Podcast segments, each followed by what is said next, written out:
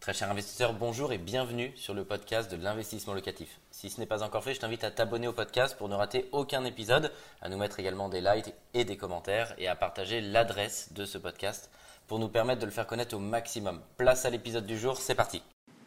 Bienvenue sur Investissement Locatif T V, la chaîne des investisseurs immobiliers. Je suis très heureux de vous retrouver pour cette émission exceptionnelle et une émission technique puisqu'on va parler du démembrement de propriété.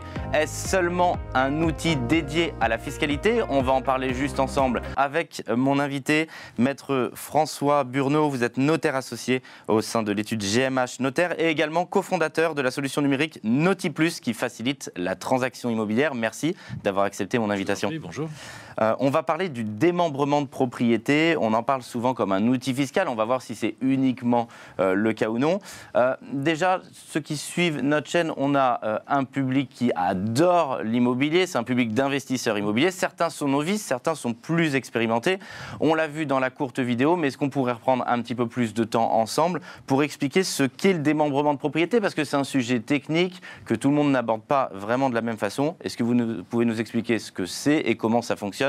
Simplement, si on devait vulgariser vraiment cette notion. Alors simplement, c'est euh, en fait c'est le droit de propriété euh, se compose de, de deux droits, euh, ce qu'on appelle la nue propriété euh, et l'usufruit.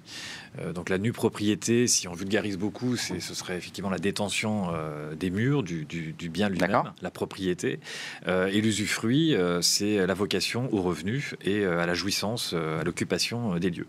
Et donc là, quand on réunit ces, ces, ces deux ces deux droits, ces deux vocations, on a on reconstitue une pleine propriété. Euh...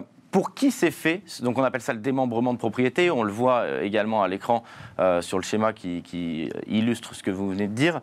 Euh, ça s'adresse à qui? Est-ce que vous en faites beaucoup au sein de l'étude? Et finalement, quels sont les avantages, les inconvénients? Mais déjà, à qui ça s'adresse? Est-ce qu'un investisseur immobilier est concerné par le démembrement? Le démembrement de propriété, ça, ça, ça s'adresse à tout type d'actifs. Euh, on peut l'envisager dans l'immobilier. Euh, principalement, mais euh, on, peut, on peut aussi l'imaginer euh, sur un portefeuille de titres euh, qu'on peut également démembrer avec un nu propriétaire et un usufruitier. Euh, dans nos études, euh, oui, euh, on tourne beaucoup autour de ces notions de démembrement de propriété et principalement sur l'immobilier. Est-ce que, alors on le voit dans la vidéo d'introduction, est-ce que ça a le vent en poupe? Est-ce que vous en faites plus qu'avant? Ou est-ce que finalement on en parle plus, mais on en a toujours... Euh... Peut-être qu'on en parle plus, mais je pense que ça, ça a toujours été euh, une activité euh, importante. Euh, mais je pense qu'il y a... Les gens sont plus informés, donc on est peut-être euh, plus souvent saisi maintenant de, de notamment des donations en démembrement. On a des parents qui, euh, qui transmettent euh, la nue propriété euh, de leurs biens euh, en conservant l'usufruit. Ça sont des opérations qu'on a toujours faites. Peut-être qu'on en fait, on en fait davantage parce que parce qu'il y a plus d'informations sur ces notions. Alors l'auditeur qui nous écoute va se dire, est-ce que c'est fait pour moi? Quel est l'avantage de démembrer un bien? Bah, le scénario le plus courant euh, qu'on va rencontrer dans une étude de notaire, c'est euh, euh, une transmission anticipée euh, d'un bien immobilier. Euh, donc une personne qui est propriétaire, qui a, qui a acheté son bien il y a plusieurs années et qui souhaite le transmettre à ses descendants. Euh, mais néanmoins, euh, pour un bien locatif ou même une résidence principale, qui ne souhaite pas se, se, se priver des revenus, donc il va transmettre la nue propriété mmh. de cet appartement ou de cette maison. Euh, mais dans le contrat, il va être prévu qu'il va conserver ce droit en usufruit, qui par essence est temporaire. En général, il sera lié à sa durée de vie. Euh, et donc, en conservant ce droit en usufruit, il va conserver l'occupation du bien, s'il l'occupe, oui. euh, ou les revenus fonciers, si ce bien est loué. Et surtout, il garde la capacité de pouvoir renégocier euh, le bail euh, dans les termes qu'il souhaite, sans nécessairement avoir l'accord du nu propriétaire. Et sur les avantages fiscaux, quel est l'impact en termes de fiscalité durant la détention, durant la détention du bien et, et de ce démembrement, et quel est l'impact à la sortie également euh, du bien, alors soit à la revente, soit à la donation? Il y a un levier fiscal qui, est, qui intéresse en général beaucoup nos clients, c'est que la personne qui va transmettre euh, la nue propriété en conservant cet usufruit, euh, eh bien, euh, au moment de la mutation, de la donation, la taxe n'est perçue que sur la nue propriété, donc la partie réellement transmise oui. euh, à l'enfant, au descendant, euh, et donc ça réduit. Donc ça réduit ça l'assiette euh, des droits de mutation de manière considérable si cette opération est faite euh, alors que le parent qui donne est encore jeune. Alors moins de soixante et un ans, moins de cinquante et un ans. Alors, plus on, on fait ce type d'opération euh, tôt et, oui. et plus fiscalement, il y a un levier fiscal qui, qui est vraiment intéressant. intéressant. Euh, et donc cette partie d'usufruit qui est conservée par le parent, elle ne sera pas soumise euh, à imposition.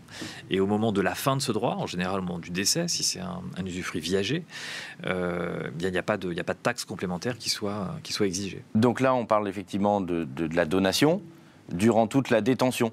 Est-ce qu'il y a un impact Exactement. fiscal qui est, qui est plus avantageux ? Euh, alors non, durant la détention, il n'y a pas, pas d'impact particulier, euh, si ce n'est que l'usufruitier, euh, ça c'est la règle au niveau de l'impôt sur la fortune immobilière, oui. I F I, euh, l'usufruitier continue à déclarer ce bien s'il est passible de cet impôt, et le fait d'avoir transmis la seule nue propriété à ses descendants euh, ne l'oblige quand même à déclarer ce bien en totalité euh, à l'impôt sur la fortune immobilière, donc ça ne, ça ne, fait, ça ne fait pas sortir ce bien de l'assiette de l'imposition. D'accord, mais là je me mets à la place des auditeurs, des téléspectateurs. Demain, j'ai plus envie d'acheter finalement mon bien de, de, de façon classique dans sa pleine propriété. Oui. J'ai envie de démembrer. Est-ce qu'il y a des inconvénients? Alors au moment de l'acquisition? Oui. Euh, Pourquoi alors, tout le monde oui. n'achète pas? Alors c'est vrai qu'on peut aussi voir euh, ce que je vais appeler un démembrement ab initio, c'est-à-dire qu'au moment où on, on projette d'acheter un bien immobilier, oui. ben, en fait on décide de l'acheter euh, avec ses enfants, euh, et ses enfants vont acheter euh, la, la nue propriété, et les parents vont acheter l'usufruit. C'est un scénario qu'on peut tout à fait envisager. Il faut juste avoir à l'idée que quand vous multipliez euh, bah, le nombre de propriétaires en réalité, puisque le droit d'usufruit ça reste quand même oui. un droit de propriété, bah, vous multipliez les, les risques potentiels. Euh, un désaccord déjà entre, entre les différents titulaires du bien droit sûr, de propriété, ouais. si à un moment donné ce bien vous souhaitez le revendre et que vos enfants ne souhaitent pas eux le revendre, ça peut poser une difficulté. euh, petite question sur l'impact sur le financement bancaire. Vous n'êtes pas banquier, mais vous voyez les offres de prêt arriver. Est-ce que c'est compliqué à financer? Est-ce qu'il faut euh, choisir une banque qui a un petit peu d'appétence euh, pour ça? Est-ce qu'il y a beaucoup de refus? Ça, ça peut être un peu plus compliqué. Il faut avoir un banquier avec un esprit euh, un peu ouvert, euh, parce qu'on va multiplier en fait le nombre de titulaires, oui. donc du droit de propriété, potentiellement le nombre de débiteurs. Donc pour le banquier, c'est on augmente aussi euh, les risques. Euh, mais donc c'est pas du tout impossible, mais euh, il faut voilà, il faut juste avoir un banquier euh, qui comprenne bien le schéma.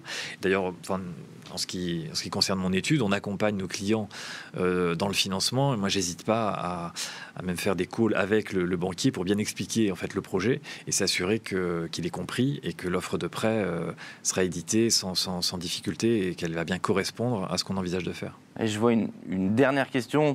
Pour finir cette interview, c'est quelle est la limite et où est-ce qu'on place le curseur en termes d'abus de droit? On comprend bien évidemment, et ça saute aux yeux, l'intérêt en termes de donation, euh, dans le cadre où finalement on fait un démembrement de propriété juste pour l'intérêt fiscal. Mmh. Où est-ce qu'on place ce, ce, ce curseur pour bien évidemment, j'imagine, conseiller euh, euh, au mieux vos clients pour pas que ce soit requalifié ? Seulement pour éviter euh, l'impôt sur, sur, sur une donation, sur une transmission, et donc que ce soit requalifié en abus de droit. Alors aujourd'hui, euh, une donation en démembrement de propriété euh, n'est pas à proprement parler une opération euh, qui encourt un, un abus de droit fiscal. Euh, néanmoins, euh, le conseil que je donne toujours, euh, c'est qu'il faut éviter en règle générale de faire une opération euh, dans un but exclusivement fiscal.